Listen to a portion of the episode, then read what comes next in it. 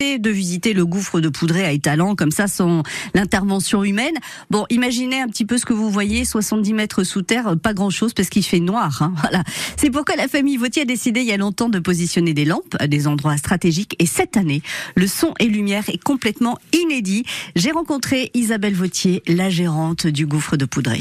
Les spectacles, vous les avez écrits. Comment ça se passe? Comment on monte un spectacle dans un, site comme le, le gouffre de Poudré? Ah bah c'est assez personnel. Pour le nouveau spectacle, enfin, il y, a deux choses. Il y a la visite qui est théâtralisée plus le spectacle. Mhm. Pour la, visite théâtralisée, euh, c'est moi qui ai écrit en fait euh, tout ce que vous allez entendre.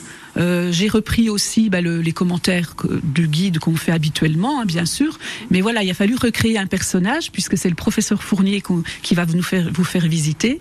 Et vous avez également une interaction avec une petite chauve-souris qui, vit dans la, la grotte et, euh, et donc qui va parler de ses problématiques. Donc voilà, moi j'ai travaillé, c'est moi-même qui ai fait ce l'écriture, voilà. Mm.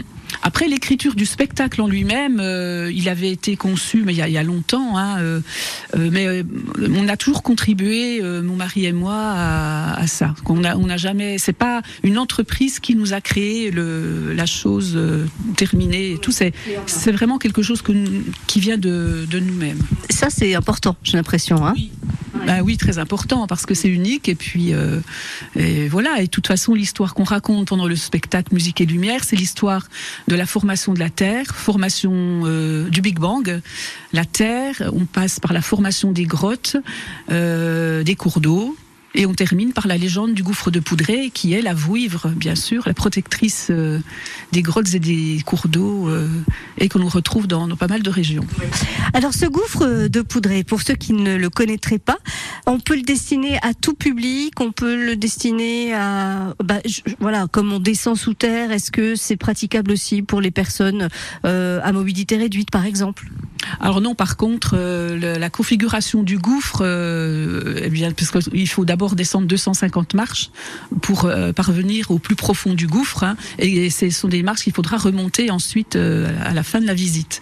Donc forcément, non, il, il a pas, il n'est pas plébiscité par des personnes à mobilité réduite ou même des personnes âgées souffrant de, de problèmes cardiaques. Donc forcément, c'est quand même déconseillé. 250 marches, c'est pas, c'est pas rien. C'est une cathédrale en fait. Hein. C'est ça. Si vous voulez visiter le gouffre de Poudré, c'est possible aujourd'hui. Il y a une visite à 11h, une à, une à 14h, une à 15h et à 16h. En revanche, demain, ce sera fermé, mais ce sera de nouveau ouvert de jeudi à dimanche avec quatre visites possibles par jour, donc 11h, 14h, 15h, 16h. Il y a un site internet si vous le souhaitez, gouffre de poudré tout attaché.com. On va rester dans la fraîcheur des grottes dans un instant, puisque euh, avec euh, Nicolas Bonne, on va découvrir une grotte en Haute-Saône. Euh, ce sera juste après les infos.